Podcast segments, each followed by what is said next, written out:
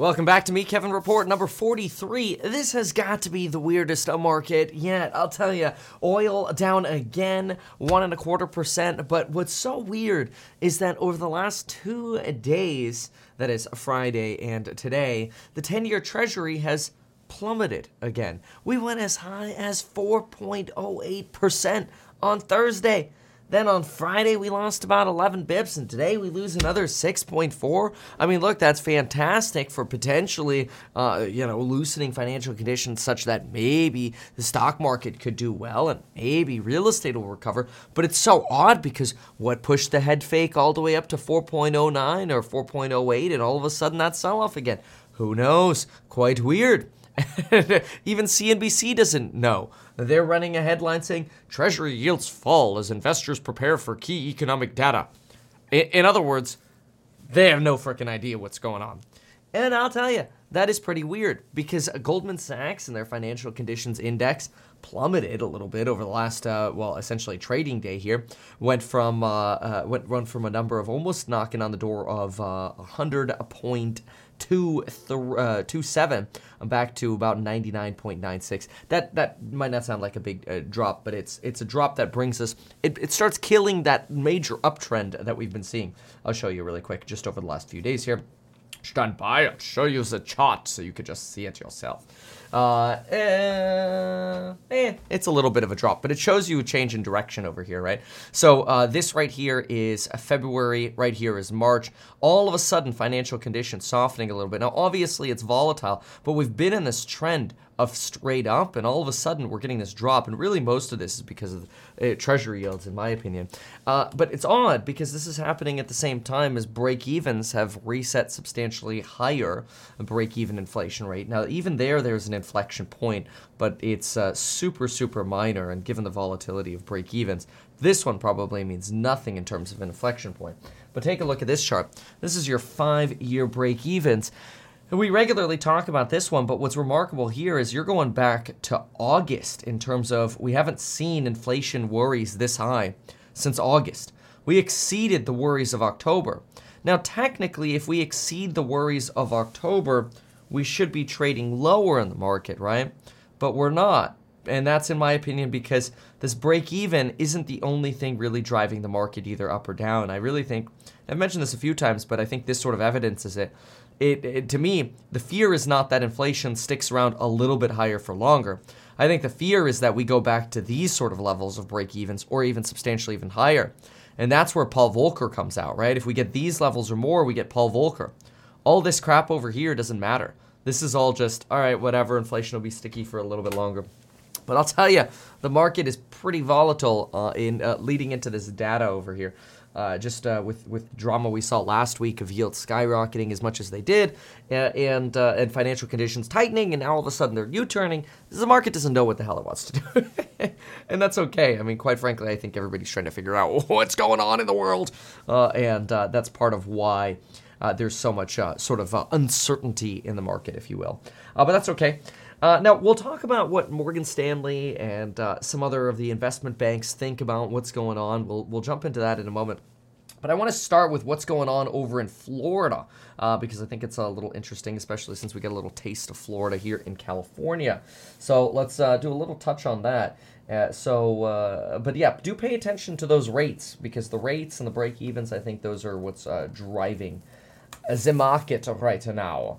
All right, so uh, let's jump into here. All right. So the next president of the United States might come from Florida. We got to talk a little bit about Ron DeSantis, but also there's a bill now apparently in Florida's legislature that might end up banning bloggers unless they register with the state if they even so much as mention politicians or the governor. Now, Twitter is generally a terrible place for actually getting a deep information on what's going on, but Mr. Newt Gingrich, Gingrich was trending yesterday uh, here for his tweet where he wrote The idea that bloggers criticizing a politician should register with the government is insane. It is an embarrassment that it is a Republican state legislator in, uh, legislature in Florida, legislator in Florida, who introduced the bill to that effect. He should withdraw it immediately. And then, of course, there's a lot of uh, lashing out against Newt Gingrich. A lot of people saying things like, hey, well, you're the reason uh, that uh, the Republican Party is like this, and you should take responsibility. You're basically embarrassed to yourself. You get a lot of that sort of drama. So, what, what I like to do is I like to go right to the source, and I think that's often, actually, almost always what's missing from Twitter. Uh, yeah, so jumping right into the source, and then we'll talk about what Mr. DeSantis is up to. Take a look at this. There actually is a bill, and it's called the Act Relating to Information Dissemination. And basically, it would require bloggers to register with the Office of Legislative Services or the Commission of Ethics, requiring bloggers file monthly reports with the appropriate office by a certain date. Now, there's some details here that suggest basically if you're a blogger who gets paid, you're required to, to uh, register. So they define here what a blogger is someone who frequently updates uh, opinion, commentary, or business content. A blogger means any person who submits a blog post which is published. Okay, great. And it has to be for compensation. But this is pretty broad here. Compensation includes anything of value provided to the blogger in exchange for a blog post or series of blog posts. Now, that's really interesting because I mean, in theory, you could say making a YouTube video is for compensation, right? Because you get ad revenue. You post a, an article on the Medium, you get ad revenue. Now, YouTube didn't go to me, or the Medium doesn't go to people and say, please make an article or a video about DeSantis, and then we'll pay you, right? So this is a, a pretty vaguely written bill because it doesn't clarify that. And it could potentially mean anyone. And obviously, technically, Florida only has jurisdiction over Florida, but they don't say if you don't reside in Florida, you're exempt from this. Now, obviously, the, the, reach of their power, their policing power, would not exceed past Florida. But what if what if you make videos about DeSantis in California and then you go visit Florida? You know, are you now going to get fined because because you're you're somebody who has blogged and not reported potentially in Florida as well? It's sort of interesting, and so it's it's raising a lot of eyebrows about the idea that hey, like if compensation is so broad, what you're basically saying is anybody who even talks about state uh, uh, representatives uh, or the governor needs to register with the state of Florida. And it's really starting to feel a little sort of anti free speech esque, which is really odd because generally it's been the Republican Party over the last few years who's been sort of clamoring for, for free speech. Uh, and, that, while I don't think anybody really is anti free speech, the, the big divisiveness of on one side it's, hey, we got to control dis and misinformation, right? And on the other side it's, no, just let everything free, everything be free, right? That's been a pretty political uh, and uh, politically divisive talking point. And so the idea that Ron DeSantis' government, uh, who's potentially going to do whatever he needs to get done over this next year, at least that's what sort of researchers, political researchers are saying, that Florida's legislature basically wants to prop up Ron DeSantis to potentially become governor because it would be good for all of the people in the legislature. If he becomes president, he might pick from that legislature to to uh, have, have sort of a, a, cabinet or build out a cabinet if he were to become uh, president. So it's really interesting that uh, you've got, on one hand, a lot of this talk about free speech, but now you're basically censoring free speech by forcing monthly reports on people for any basically reason for posting a blog, simply if you comment on the governor or represented. That, that, that seems a little odd. Uh, at the same time, you have Ron DeSantis who just visited, and this comes after CPAC, by the way, which was this weekend, where uh, Donald Trump won sort of the straw poll, but but uh, you know that somewhat seemed uh, to be a little bit more uh, of a Trump-attended event. Ron DeSantis wasn't there. Instead, Ron DeSantis was actually in California. He was actually in my home county here in Simi Valley, and I thought that was very interesting. Uh, Ron DeSantis went to the Ronald Reagan Presidential Library, sold about 1,300 tickets. And he talked about this great American exodus from states governed by leftist politicians and how people are voting with their feet. I mean, this is old news. We've been using that phrase for, you know, since, for, well, for probably for decades, quite frankly, but, but really heavily since the pandemic. It's hard to argue, though, that you know, people are solely voting with their feet because of politics. California has gotten really expensive. And in part because you know California is really beautiful in terms of like physically. Uh, you know, people are awesome, the weather's cool, but the politicians are loony. okay, so we know that. Well, but uh, the Wall Street Journal, for example, alleges, nah, there's probably a good chance people are leaving California, the ones who are because of a lack of affordable housing and hybrid work setups that really allow you to go from like a three and two here to like a six bedroom mansion in Texas uh, or even Florida, right? Uh, so, but anyway, Ron DeSantis uh, at, at his event in Simi, uh, Simi Valley talked about, of course, having empowered people uh, to make a choice as to whether or not they want to take the vaccine, not enforcing mandates. And this is interesting because early in the pandemic, Ron DeSantis was actually a big proponent of getting vaccinated, but now he's sort of trying to back that away by saying, hey, but I was super anti mandate and my schools were open over here, right? And the Washington Post interviewed some attendees at the event uh, who described themselves as Trumpers, but they responded and said, you know, Ron DeSantis seems like Trump, but less divisive and potentially with a brain. Now, I thought that maybe that obviously that was potentially, you know, they picked that one quote because it's a little extreme. Uh, but uh, but uh, but this idea that maybe Ron DeSantis would be like the diet version of Donald Trump and maybe a little less divisive is really interesting because uh, you know it does seem like there's a chance you'll have a Ron DeSantis v. Trump primary and then on the other side, you might have, if, if Biden runs, you'll probably just have Biden. If Biden doesn't run, you'll probably have like a Newsom slash Kamala uh, runoff. So, so we'll see. Uh, but anyway, you what's also very interesting and kind of goes back to sort of how this is all piecing together is Ron DeSantis is trying to create the narrative of everyone fleeing California, which again to some regards is true, but on the other hand is really pro free speech while you see at the same time also this sort of almost anti-free speech-ish bill in Florida. But it's not just that, it's also what's going on with Disney and how Disney is kind of being used as a pawn here for DeSantis's efforts. So here's actually an op ed piece in the Wall Street Journal by the man himself, Ron DeSantis himself. And uh, he talks about how on Monday he signed a law ending Disney's self governing status of over 43 square miles. Disney lo- no longer has its own government.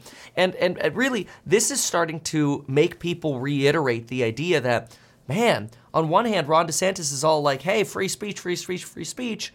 But then why is your legislature putting together something that kind of potentially restricts free speech, requiring this registration? It's basically burden, right? When you put a burden on speech, you essentially restrict it. It's kind of like, hey, you know what? We, we want you to put these gloves on while you're writing your paper. It's just another step. We're not stopping you from writing, but we want you to go through another step. And if the more steps we put on you, then the more inconvenient it is, the less likely you produce content, right? That's usually how it works.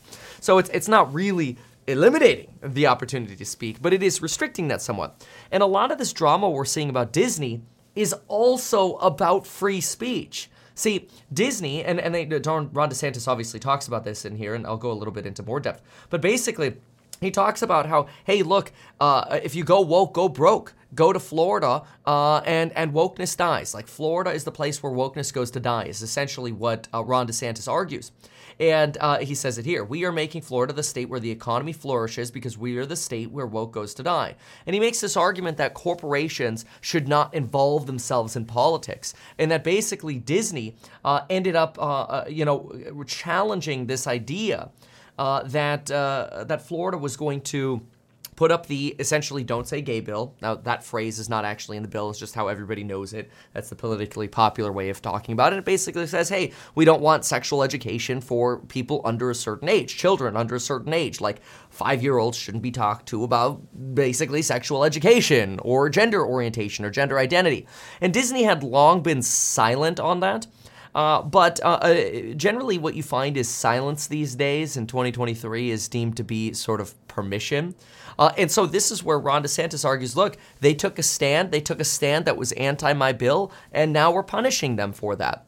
Now, in my opinion, that's somewhat slamming Disney uh, from a free speech point of view, right? Like if corporations are uh, allowed to have a voice, which they are allowed to have a voice, obviously, then then they should be able to speak freely without fear of punishment. The idea that that then uh, you know potentially Ron DeSantis starts restricting rights from Disney, I think is somewhat interesting because it basically sends a signal to any business in Florida: Hey, if you don't align with our policies, we'll find a way to screw you.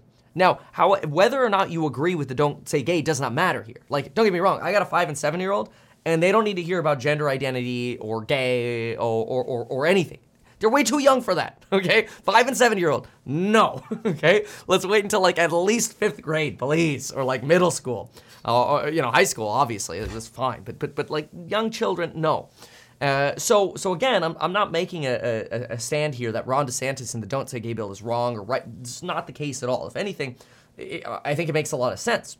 But the idea that DeSantis is sort of building his campaign on, to some degree, silencing some form of speech in my opinion, sort of runs counter to the Republican ideal of no, no, no, no, all free speech, right? Because in essence, you're trying to restrict bloggers. And in essence, you are trying to restrict businesses from taking a stand.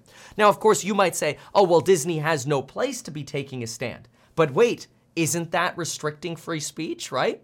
So, uh, now, what I also think is very interesting is Ron DeSantis goes on to say the following here.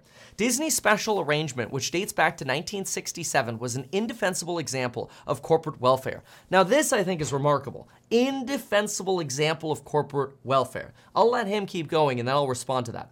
It provided the company with favorable tax treatment, including the ability to assess its own property valuations and enjoy benefits of regional infrastructure improvements without paying taxes towards the project. It exempted Disney from Florida's building and fire prevention codes. It even allowed Disney to build a nuclear power plant and to use eminent domain to seize property outside the district's boundaries. While the districts are common in Florida, Disney's deal was conspicuous in the massive benefits it conferred.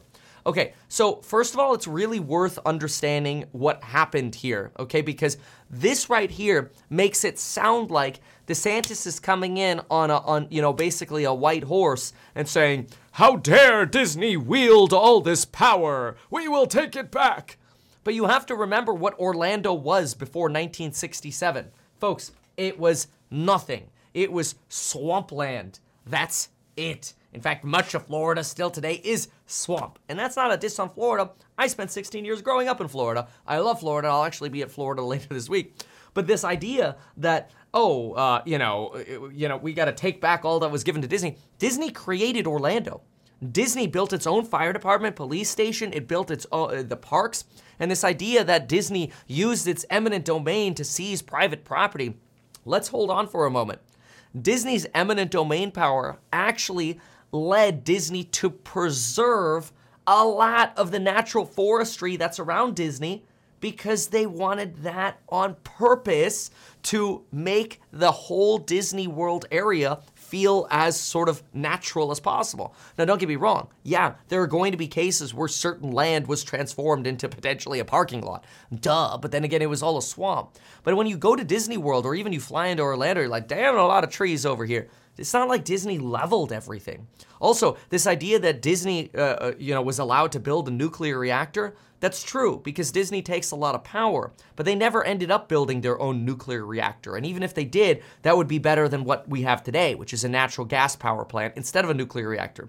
Now, Florida does have its own nuclear reactors, which is great, but remember what Disney was supposed to be. Disney was supposed to be the experimental prototype community of tomorrow. That stands for Epcot, right? It was supposed to be a futuristic city that would be home to 20,000 residents in an area that there never ne- there never used to be people.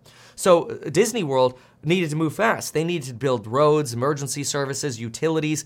Disney did that. They built the levees. They built the drainage system. Yes, did other parts of Florida end up hooking up to those projects and benefit from that economic impact? Of course.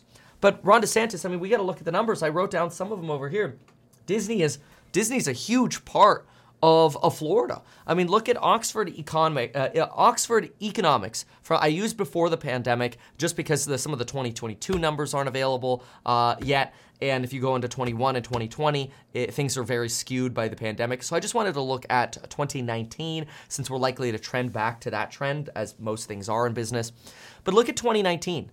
Disney World had a $75.2 billion economic impact on Florida. Florida's GDP is just under $1 trillion. Uh, that means uh, uh, uh Disney World itself sets up about 7.7% of Florida's entire GDP.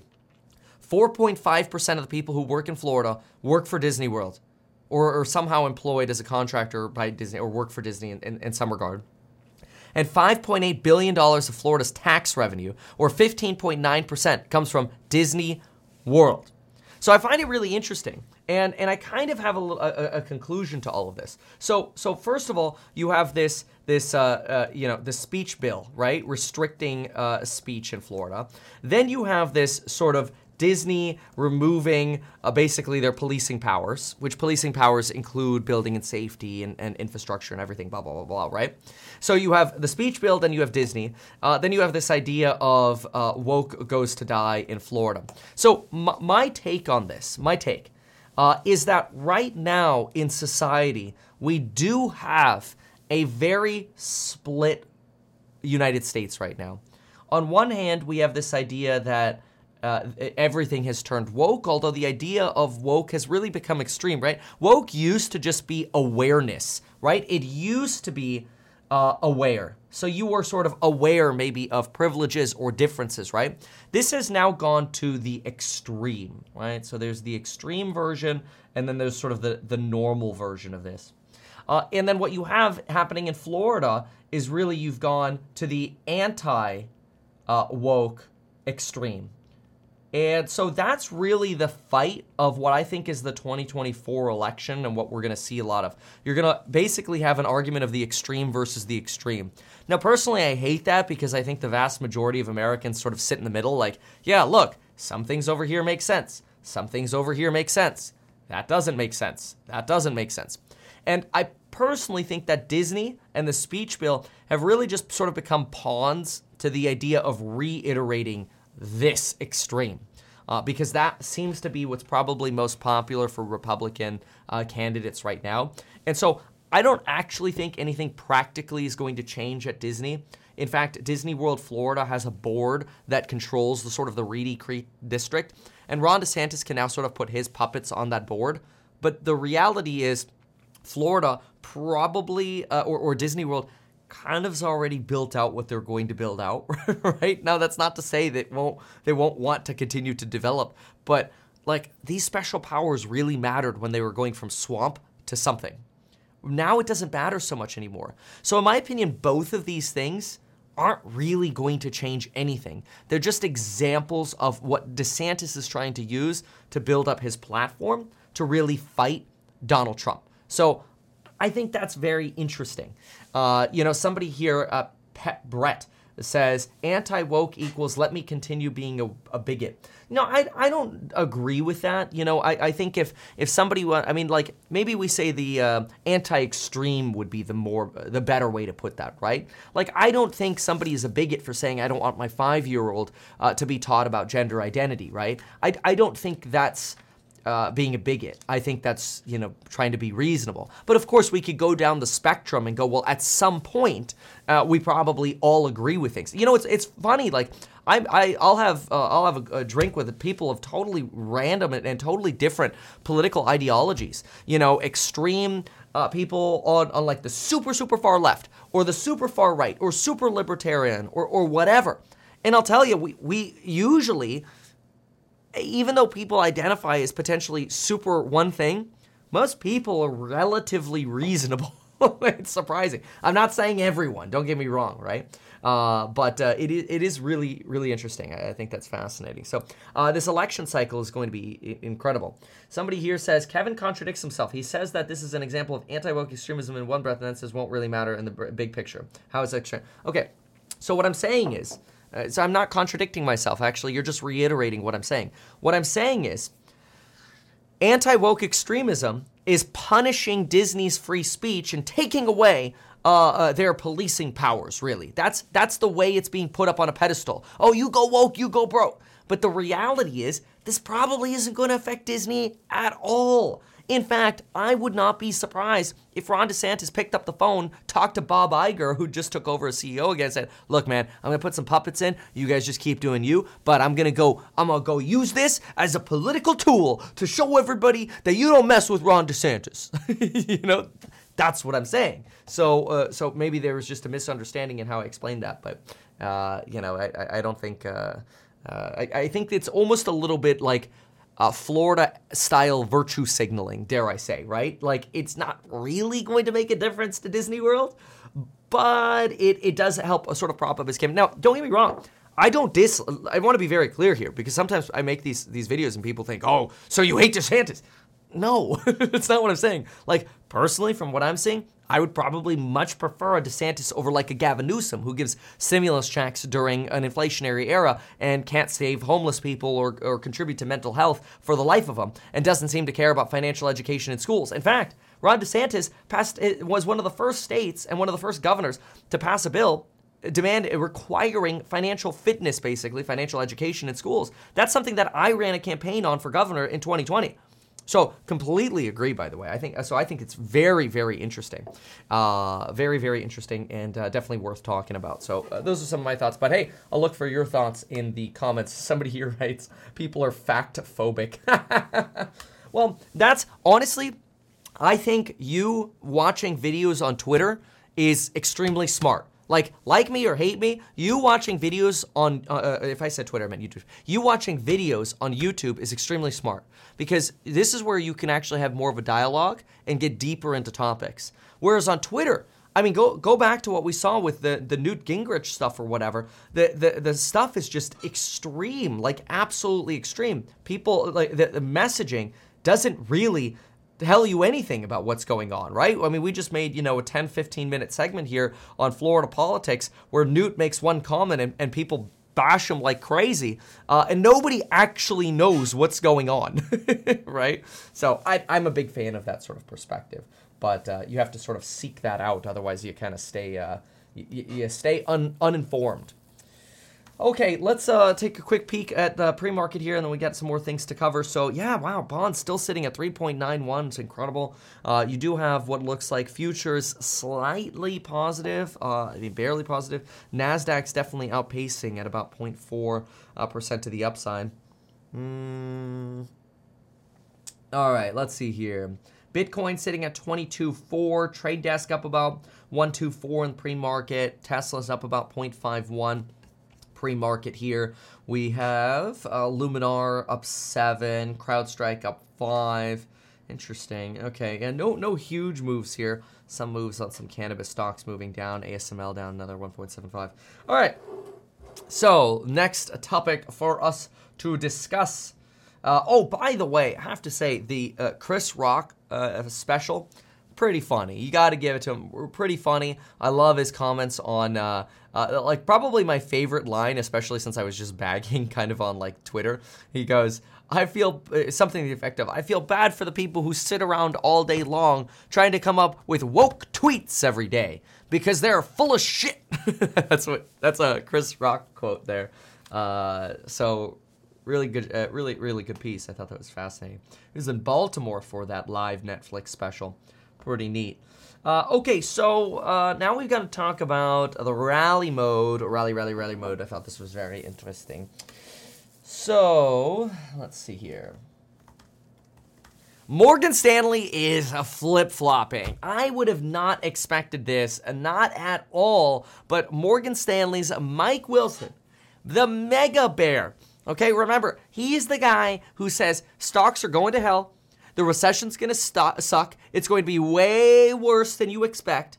And basically, anybody who's a bull right now is essentially sucking air on Mount Everest, which is so oxygen depleted that clearly you're getting delusional because you're not able to think clearly because obviously the stock market's going down. That's been Mike Wilson's argument. And I remember I made a video about that Mount Everest piece that he put out. And I thought it was so ludicrous. I thought to myself, holy smokes, the Bears are getting delusional. In other words, the Bears are starting to run out of crap to say about this economy. Because the reality is, the consumers and businesses have a lot more money than anybody previously thought. And it's lasting a whole lot longer than anybody ever thought it would. So, yes, while things are trending bad, we seem to have more fuel in the gas to keep this plane flying for a lot longer than we thought. A lot more fuel in the gas tank. uh, which would essentially uh, coincide with this idea of well, maybe the plane doesn't have to land yet, and maybe we can be patient in getting inflation down before markets actually go into that sort of Mike Wilson recession. But anyway, my opinion aside, Mike Wilson actually just changed his tune a little bit, and I'd like to read you a quote. Take a listen to this. Equity markets survived a crucial test of support last week that suggests this bear market rally is not ready to end yet. He specifically pointed out the SPY basically bouncing off of the SMA 200 line, which you could see that specifically here. We've talked about it many a time before, but here's your SMA uh, 200 line, your simple um, daily moving average. And that 200 daily moving average showed you support at about 390. We ended up getting to a low of about 392 before bouncing off and closing at about 401. Pretty, uh, pretty, pretty dramatic uh, moves we've seen over here. Uh, anywho, I mean, boy, that is actually pretty dramatic. I mean, if you had a low of 392 and you ended up closing at 401, what is that? Uh, 401 divided by 392. Okay, yeah, it's about a 2.2% swing from, from previous low to, to next day close. That's not even next day high, which was 404. That's more like a 3, 3.5%. That's remarkable. But anyway, Mike Wilson is now calling this a short term pivot. He does, however, still reiterate that once the fundamentals deteriorate, then the real pain will come. He says this doesn't change the quote, very poor risk reward ratio currently offered by many stocks, given valuations and earnings forecasts that remain way too high. In other words, Mike Wilson is saying, look, people are just going to run out of money. People are going to have money for for uh, to sustain earnings anymore and then earnings are going to disappoint margins are going to disappoint and you're going to have a pretty nasty crash and that the real pain is still ahead of us that's the Mike Wilson point now he says the gap between reported earnings and cash flow, uh, cash flow is the widest that it's been in 25 years, driven by excess inventory and capitalized costs that have yet to be reflected in earnings per share. So, in other words, when you spend a bunch of money but you capitalize it, you basically spread the expenses over time. And so, when those spread expenses hit in the future, when people finally stop spending as much money, we're going to hell, is basically what Mike Wilson's trying to say. And now he's trying to hedge his argument that everything's going to hell by basically saying, okay, well, fine, maybe. Maybe the rally will last a little bit longer, but don't worry, the bear market's coming, I promise. Now, I think that's really interesting because yeah, they've they've been you know Mike Wilson has been sort of a bear uh, for quite a while. Now he was right about uh, uh, uh, you know the bearishness that we saw last year, but then again every bear was right last year. At one point, I spent two months as a bear. I posted pictures of me skiing uh, last January, and it was basically just a picture of a bear with skis on the ski lift, all alone. A very sad, lonely bear. Uh, but what I always like to do is I try to look at uh, some of the other information that we're getting from other analysts, specifically even within Mike uh, within Morgan Stanley. I personally wonder if all these people at Morgan Stanley are in the same office and they've like put Mike Wilson in a corner, and then you've got like the level-headed people on the main floor that are kind of like. There's Mike again. Ah, poor Mike. Like I, I, I don't know. I don't know. And, and who knows? Maybe he'll end up being right. But here's yet another piece from Morgan Stanley, which is basically the opposite. Uh, and what I thought was interesting about this one, and I, I, try to read everything, right? I try to read the bear case and I try to read the bull case. And when I hear the bears arguing that, don't worry, the pain will come, and you must be on Mount Everest because the oxygen's getting thin, it makes me think, like, dude, you're running out of facts. And when you're running out of facts to support the bear case, the bear case is going to go away. Like, so far, people and businesses still have lots of money. And, and I think that's the big thing that everyone is missing is just want to just grab them by the shoulders and go, people have so much money. Now, on one hand, that could be really bad because we could actually confirm a meaningful reacceleration of inflation, right? If in January, if the January numbers uh, reaccelerate in, in, or continue to prove in uh, reacceleration here in, in February with the data we're getting in March, we're screwed. Mark, Mike Wilson's going to be right then. Okay, in, in fact, look, you already know this, right? You already know that coming up, we have a jobs report on the 10th, we got CPI on the 14th, and then we get the Fed on the 22nd. You already know this. But something that we haven't talked about before is that you should not pay attention specifically to those reports. You know what you want to pay attention to? You want to pay attention to the following the revisions. I want you to look at the January revisions when this data comes out. Pay attention to the January revisions because here's the best case scenario, in my opinion. Best case. Best case. We get the Feb data. The Feb data comes in slightly soft, okay? I mean, the, the softer it is, obviously, the better. But you want the Fed data to come in soft.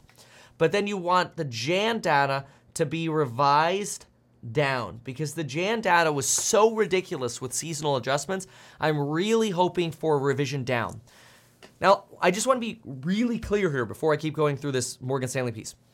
If the data for January gets revised down and you get soft February data, I think we break through the next levels of support on the retracement levels for everything Bitcoin, SPY, tech, Tesla. I don't care what you're investing in. AMC, you know, it's not my fault if you want to invest in bankrupt. Co- I mean, uh, in AMC, uh, you know, it, like it's all going up. Uh, that would be great. So, revisions. Pay attention to those. Really, really important. But what's Morgan Stanley saying over here? So Morgan Stanley suggests that, hey, in the coming weeks we'll get more data. Duh, we know that. But Morgan Stanley believes right now that the Fed will only require two more price hikes or, or interest rate hikes. Now, that's interesting because we've really uh, been talking about this idea of maybe a pause after March until that January data came out. After that January data came out, everybody's like, oh crap, yep, we're going to end up seeing rates go up higher for longer. And so now we're pricing in that, uh, that hike in, um, in May as well. In fact, if we look at futures pricing, we're about a 71% chance of getting a 25 BP hike Oh, wow, that's actually bullish.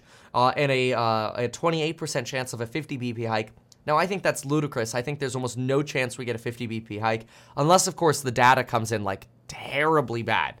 The data would have to be so, so bad for jobs and CPI to get a 50 because it would just shoot the Fed's credibility in the foot for what they have left.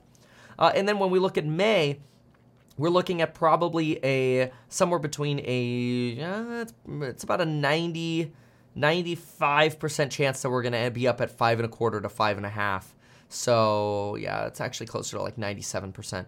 But anyway, pretty pretty much a foregone conclusion that by May we're going to be at five and a quarter on the low end and uh, 5.5 on the higher end. That's that's essentially a foregone conclusion, right? Uh, so, but anyway, what do we have here?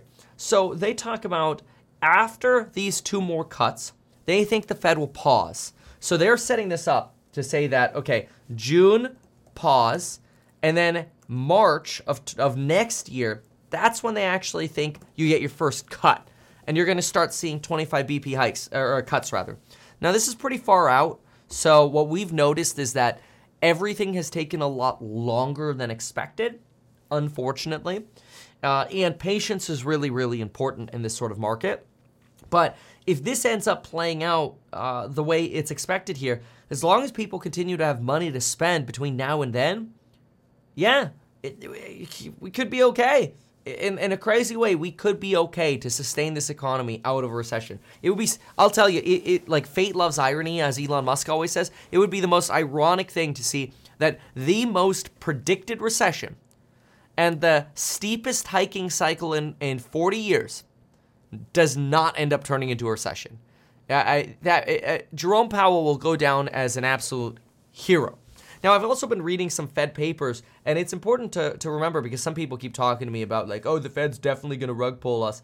And I'm like, I don't know, man. The Fed is pretty acutely aware of, uh, of the pain that their activity causes. In fact, let me get to the conclusion on this paper. I was just reading this this morning. Here, look at this. My favorite line was actually right here, where they said, such policies, uh, in, in other words, if you, okay, so they talk about keeping rates for too low for too long, blah, blah, blah. But anyway, if, if you create the risks of financial crises, uh, then you want to avoid creating the risks of financial crises because of the social, political, and economic costs that come with them. And I thought that was fascinating because it really shows sort of the Fed's awareness This is a Fed paper, by the way. It shows the Fed's uh, awareness of of look, you know, if you tighten too hard, people lose their jobs, people go bankrupt, you ruin businesses that potentially could have otherwise thrived. So you really impact humans. Uh, you you create misery and depression and increase suicides, right? Like it's terrible to put people through a, a, a, nasty recession, right? This is the Fed themselves does not want to have to pull Volcker us because the costs are too high. It also hurts our standing of, of the US dollar. And, and then, of course, it hurts the long term economic um, uh, prosperity of America as well.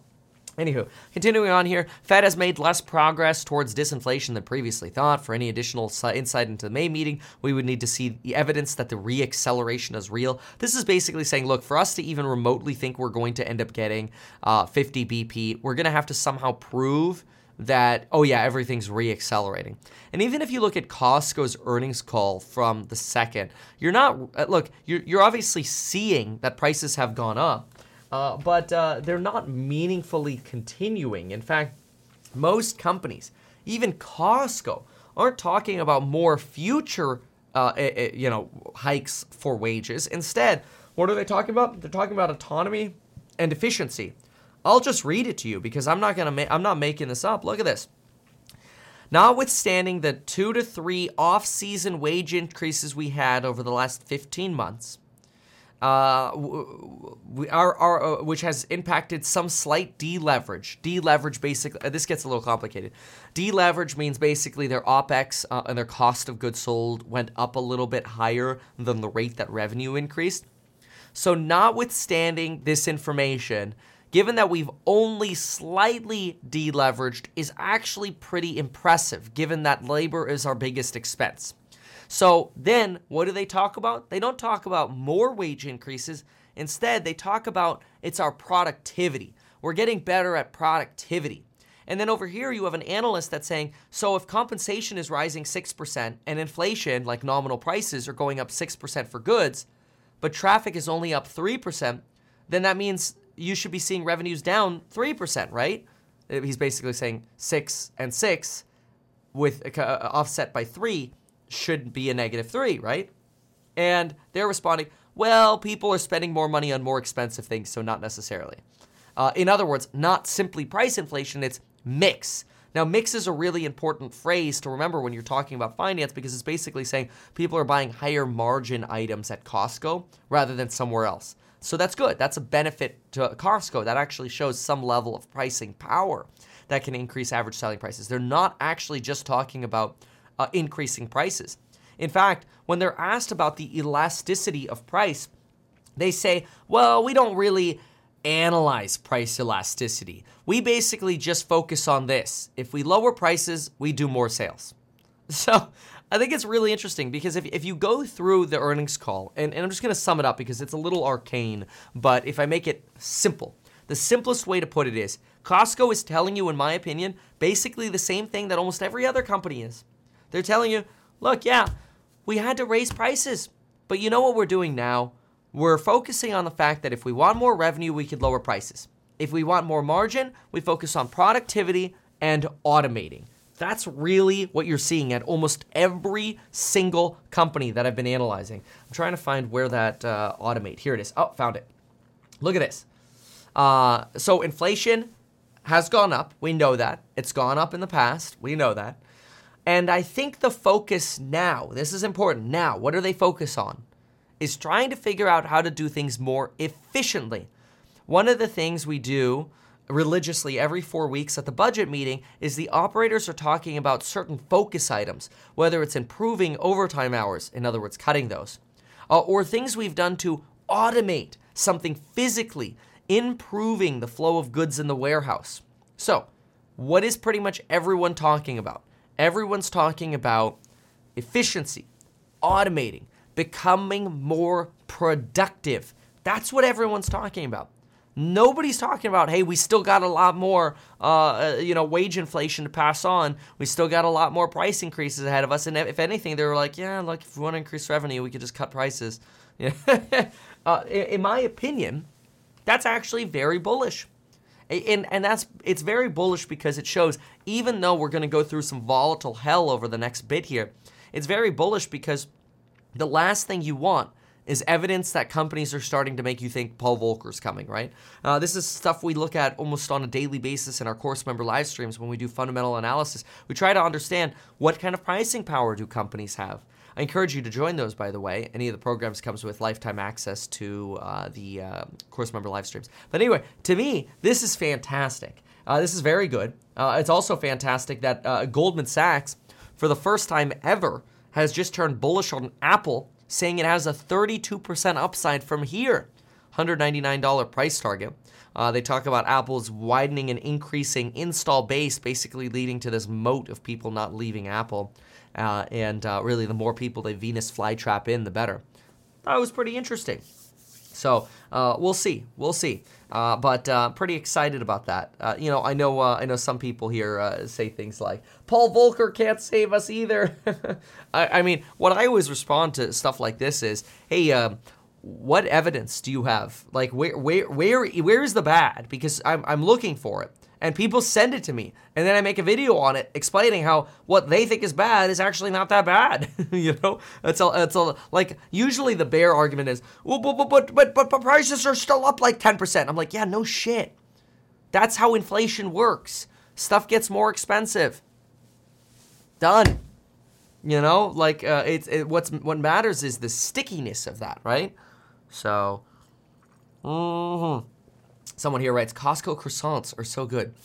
Wow. Yeah, you, you mean like uh, in those the white clamshells that were the clear clamshells where you kind of get like that giant box, right? Sup, investment joy. What's up, man? Investment joy. I love this guy. Uh, I, I got to come back to Chillicothe and visit you. Super curious what happens if rates hold with 32 trillion debt. You can't tax your way out of a $1 trillion debt service. Yeah, here's here's the and, it's it's totally understandable because central banks are losing money like hand over fist right now because the yields they're getting on their investments are substantially lower than what they're having to pay out in the overnight repo facility. And really, what happens is that's where politicians sort of just basically write a blank check to, to print more money and offset those losses. Now, that sounds ironic because it's sort of like, hey, but if you print more money, doesn't that create more inflation? Not necessarily if that money isn't being then circulated through the economy, if it's just going to sort of potentially pay off this deficit that the Fed has created. Uh, and, and the idea there is, well, well, well, then won't people lose trust in the institution of America? Well, yeah, eventually. I mean, at some point in the long term, every currency generally tends to go to zero because its government loses power and, and trust. But in the near term, I don't think it's likely that that's actually something that's going to, you know, sort of destroy our economy. I, th- I think uh, people have uh, people are so much better off today in, in, in aggregate, not everyone obviously, uh, than they were before the pandemic. That uh, that that really uh, once we get back to a normalized economy, I don't think that uh, markets will terribly care about the rejiggering that happens at the Fed. Don't get me wrong; there'll be some fun things that are going on over there. But another thing to keep in mind too is that not uh, every set of interest uh, or, or debt, essentially the bond or the the our government has is uh, attached to the interest rates that are being paid today, right? So you got two institutions. You've got our government, and then you got the Fed. The Fed is paying money hand over fist in the repo facility, like they're losing money, right? The government has a lot of their debt uh, that needs to roll into higher yielding debt. And so it basically means the average interest paid is actually still very low for the for the U.S. government. In fact, if you look at here, we can look this up. St. Louis Fred uh, debt payments as a percentage of GDP. It's still lower than where we were in the 90s. Interest as a percentage of GDP. All right, so look at this. This chart goes all the way back to the 1940s, right? So going back to the 1940s what do you have over here? You actually have in the 1990s, our interest rate or, or, or the interest we were paying as a percentage of GDP was basically around 3%. So, in other words, we're paying 3% uh, of our GDP towards interest. Right now, we're only paying about 1.86%, uh, or roughly half uh, of our GDP in interest. Now, that is expected to go up but even if it goes back up to the 90s, did we really have an economic calamity in the 90s? Not really. In fact, many say 1994 was really aligned with a soft landing. Yeah, you had a technical recession in 91, but it's not one every, ever ta- anyone ever talks about because it's really not that big of a deal. So uh, I think that's pretty fascinating. So we'll see. We'll see. Uh, okay, good. So that uh, that covers uh, some of what's going on in the market. Uh, market rally mode. Now let's go ahead and jump on into. I want to talk about briefly this um, Fauci paper, and, uh, and and then we'll do a little more Q and A, and then we'll jump into the course member live. So this one will go pretty fast. Let me just make sure I have it ready here. Da, da, da, Where is my Fauci ouchie paper? Ah, yeah, here it is. Proximal origin. Okay, yeah, I think this is really interesting. All right, ready? This should go fast. Mr. Fauci. Oh boy, he has been the topic of a lot, a lot of political attacks and political support. On one, people say he's just the person who tried to do the best with the information he had available. On the other hand, you have people like Elon Musk saying, prosecute Fauci, he lied to Congress. And the truth is probably somewhere in the middle. But today, we've got to look at what the heck is this proximal origin paper that we just got some more insight on from Congress. Let's talk about that because it's a little eyebrow raising about what maybe goes on behind the scenes at our government and how potentially the media narratives get rigged in favor of whatever the government wants. And I know, I know, there are 50% of you already punching your fists in the air going, come on, Kevin, you didn't already know that? oh no, I did. but anyway, let me give you a quick little background. So, first, it's really important to remember what what, what gain of function is uh, and how that compares to directed evolution. And I'm going to give a very elementary example. I'm not a biologist or or whoever would work on this kind of stuff. I'm just going to do my best for you. Okay. So my understanding is, if you have a virus that can only infect bats, then it has not the function of infecting humans. Now, if you genetically engineer it you take some, you know, snippets of DNA and you insert it into that virus, and you're like, here, protein fold, some kind of receptacle or whatever that can now land on a human and make them sick. That would be genetic engineering, gain of function style research, where basically you have genetically made a virus do something that it could not otherwise do. Okay? That's on one hand gain of function research. On the other hand, there's this thing called directed evolution. And and the theory here is that rather than taking DNA and trying to screw with the stuff. You're basically trying to let nature do that on its own, but you're doing that in like a rapid and successive manner to kind of get what you want naturally, quote unquote, naturally. So here's an example. Let's say you take a naturally occurring coronavirus that only infects monkeys and not humans, and then you infect five monkeys with it. Now, which of the monkeys is the sickest? Which has the strongest form of the virus potentially. Okay, take that monkey and make it infect five more. Repeat this experiment a hundred times. Now you're left a hundred times down that row with the sickest compounded with the sickest compounded with the sickest compounded with the sickest a hundred times, as an example here. Now you have something that's probably pretty damn hellish. And that potentially could be COVID 19. See, that is an example of how directed evolution could give you something that's really, really deadly uh, that, compared to something that was originally benign. Now, it, it, let's now, so now you have a little bit of background on, on sort of the difference of, of when gain of function is talked about and directed evolution is talked about. Now we got to look at what's going on with this March of 2020 paper and what does it have to do with a paper that just came out three years later in March of 2023. So this is interesting. So, we know that the FBI, the Department of Energy, and other departments with virologists. I honestly, I don't know why virologists work at the Department of Energy or the FBI. I still haven't figured that out. But there's a reason you have these departments saying, yeah, it's looking, we have got some confidence that uh, COVID came from a lab, right? The lab leak theory, right? Uh, and this is a concern because the Wuhan Institute of Virology, which is known for this type of research, this gain of function directed evolution style research, is described as China's first biohazard level 4 research facility. And the paper is very important that we're about to look at because it basically poo poos the idea that COVID came from a lab. Now, the paper that, came, that, that basically poo pooed the idea is this right here. This paper is called The Proximal Origin of COVID 19. Now, what's really interesting about this paper is that this paper ended up getting cited over 2,300 times in different mainstream media articles and videos. Now, that's a really big deal because that basically means the government put together this paper and then the media ran with it. And when the media runs with it, they're basically just perpetuating what this paper says without doing any more digging into it, right? Now, that's really important. And so, what does this paper say? Well, specifically, it says the following It is improbable that COVID 19 emerged through laboratory manipulation of coronaviruses. Genetic data irrefutably shows that SARS CoV 19, whatever, is not derived from any previously used virus backbone. So they're basically trying to poo poo the idea that this came from a lab, that this likely either came from an animal source or human to human transmission in, in sort of a, a you know a, a, natural way, right? This is the natural transmission argument.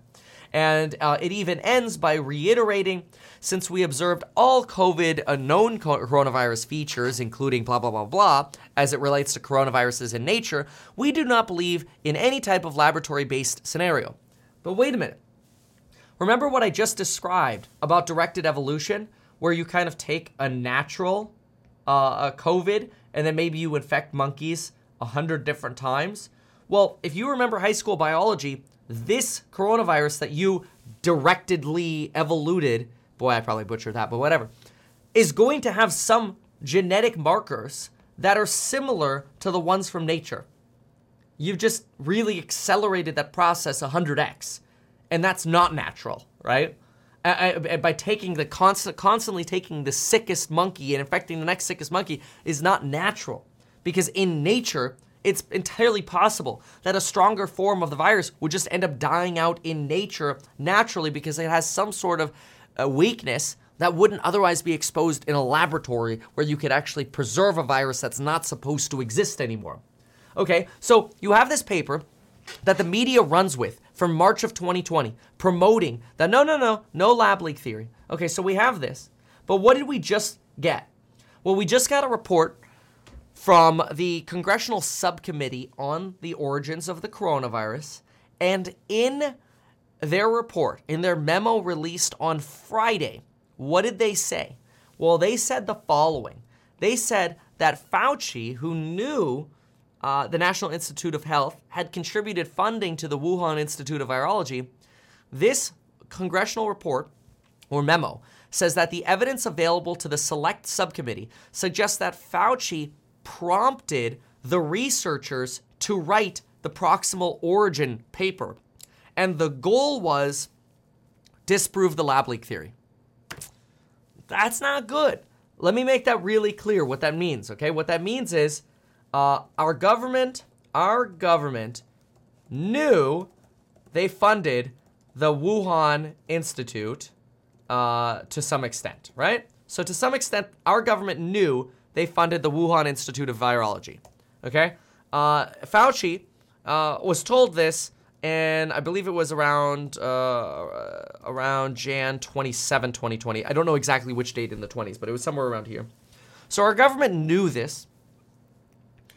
Then they decided in March of 2020, let's circulate a brief that disproves the lab leak theory.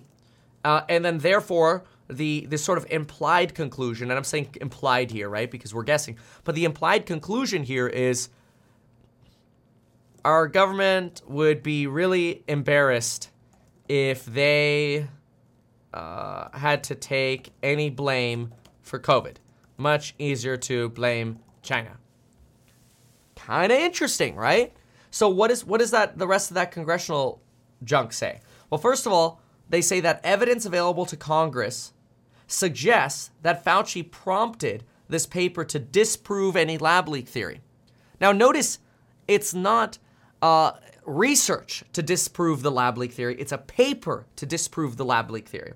Now, it'd be one thing if it's like, hey, look, go to China and see if we can disprove the lab leak theory. And if we can't, then we can't, right? It's a paper. however, to disprove the lab leak theory.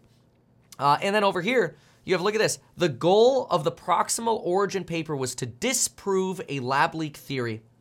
Dr. Andersen had objectively weighed all the evidence available to him and uh, scientists must make conclusions available by all evidence, whatever, whatever, whatever. Uh, a lot of scientists quietly and privately, apparently on phone calls, stated, hey, like, what if it's a lab leak theory? But then, according to emails, even Dr. Andersen stated, our main work over the last couple weeks has been focused on trying to disprove any type of lab leak theory. The email directly contradicts Scripps' earlier statement that Dr. Andersen objectively weighed all evidence related to COVID. Instead, it appears Andersen was given direction and sought to formulate a paper regardless of the avail- available evidence that would disprove a lab leak. This is from Congress. So then you get a little bit of talk about how, uh, well, here's some more quotes here. Uh, Dr. Farrar led the drafting process and made at least one uncredited direct edit to the proximal origin. Uh, this individual is not credited as having any involvement in proximal origin. However, according to new evidence, he led the drafting process and, in fact, made several direct edits. Apparently, right before publication, emails reveal that Dr. Uh, Farrar uh, was thanked uh, for editing the document. Thank you for shepherding this paper. Listen to this. Rumors of bioweaponeering are now circulating in China. Dr. Farrar responds and says, confirming that uh, he will be pressuring Nature, which is a, a publication for, for science, uh, and will be pressuring Nature to publish this letter. I will push Nature. In addition to leading the drafting pu- uh, publication process, Dr. Farrar made at least one direct edit to Proximal Origin. On February 17th, the day Proximal Origin was first published publicly, Dr. Farrar made an edit to the draft. Sorry to say micromanage, micro edit, but would you be willing to change one sentence? Uh, and oh, I want to get the rest of that. Hold on, I want to I want to get exactly that. So stand by. I want to get what that one sentence is. It'll take me just a second here. But anyway, uh, what what you're finding this idea of bioengineering or bioweaponeering, I should say, which is a lot more scary. This idea is really, uh, you know, at the time that uh, that we had this sort of uh, dare I say uh, uh, COVID hysteria circulating. Uh, governments were trying to do everything in their power to limit this idea that, oh, yeah, governments are, are taking tax dollars, like our tax money, and are throwing it at potentially making bioweapons. Like, that's extremely concerning and extremely unpopular, right? Like I, I, don't I don't think anybody really wants to hear that or think that that's sort of happening. But then again, we also don't want to stick our heads in the sand and assume that that sort of stuff is not happening because clearly to some level it is. Uh, anyway, so uh, this this full piece from the subcommittee uh, is available online. It's been published. I don't know why my screenshot cut off there, and I hate leaving things on uh, sort of a cutoff like that because. Uh, not that I think it really makes a difference, but I'd like to have it because I don't know now what the rest of it is, and I want to know it. Uh, okay, well, I don't know that I can get it. Oh, wait, no, I have it right potentially here. So I got their emails. Uh, I've got all their emails. Dang it. No, that's embarrassing. All right, well, darn it. Kevin, this is so annoying. You ruined your video. I just want to know what the rest of that says. I'll have to figure it out, and I'll, I'll get to the bottom of exactly what's what's left in that. But um, let me see if I could just get the title of the report and maybe find it within the next minute here. Stand by, one second. So this is the Select Subcommittee on Coronavirus Pandemic Research. Here we go. Oh, I got it. Finally. God, that took me forever. I'm sorry. Sometimes that happens. But if I see something that I want more answers on, I go find it. Micro. There, I got it. No way. Look at this. And here it is. Sorry to micromanage, micro edit, but would you be willing to change one sentence from it is unlikely COVID emerged from a, uh, through laboratory manipulation. Two, it is improbable that COVID emerged from a lab. Look at this. So you have somebody who gets no credits in the writing of proximal origin, yet is making these media directives to make the media basically suck on the, the government's, you know what, to say, nope, nope, lab, lab leak is not true, lab leak is not true. You could Google this yourself. It pops up. It's the first search result, so you could find this yourself. Uh, if you just type into Google this. Select Subcommittee on Coronavirus Pandemic Members 3 5 2023. It's the first link right there, so you can see it yourself. Look at it yourself. Anyway, thank you so much for being here. I got to go to the course member live stream right now. Goodbye. See you all next time. Bye.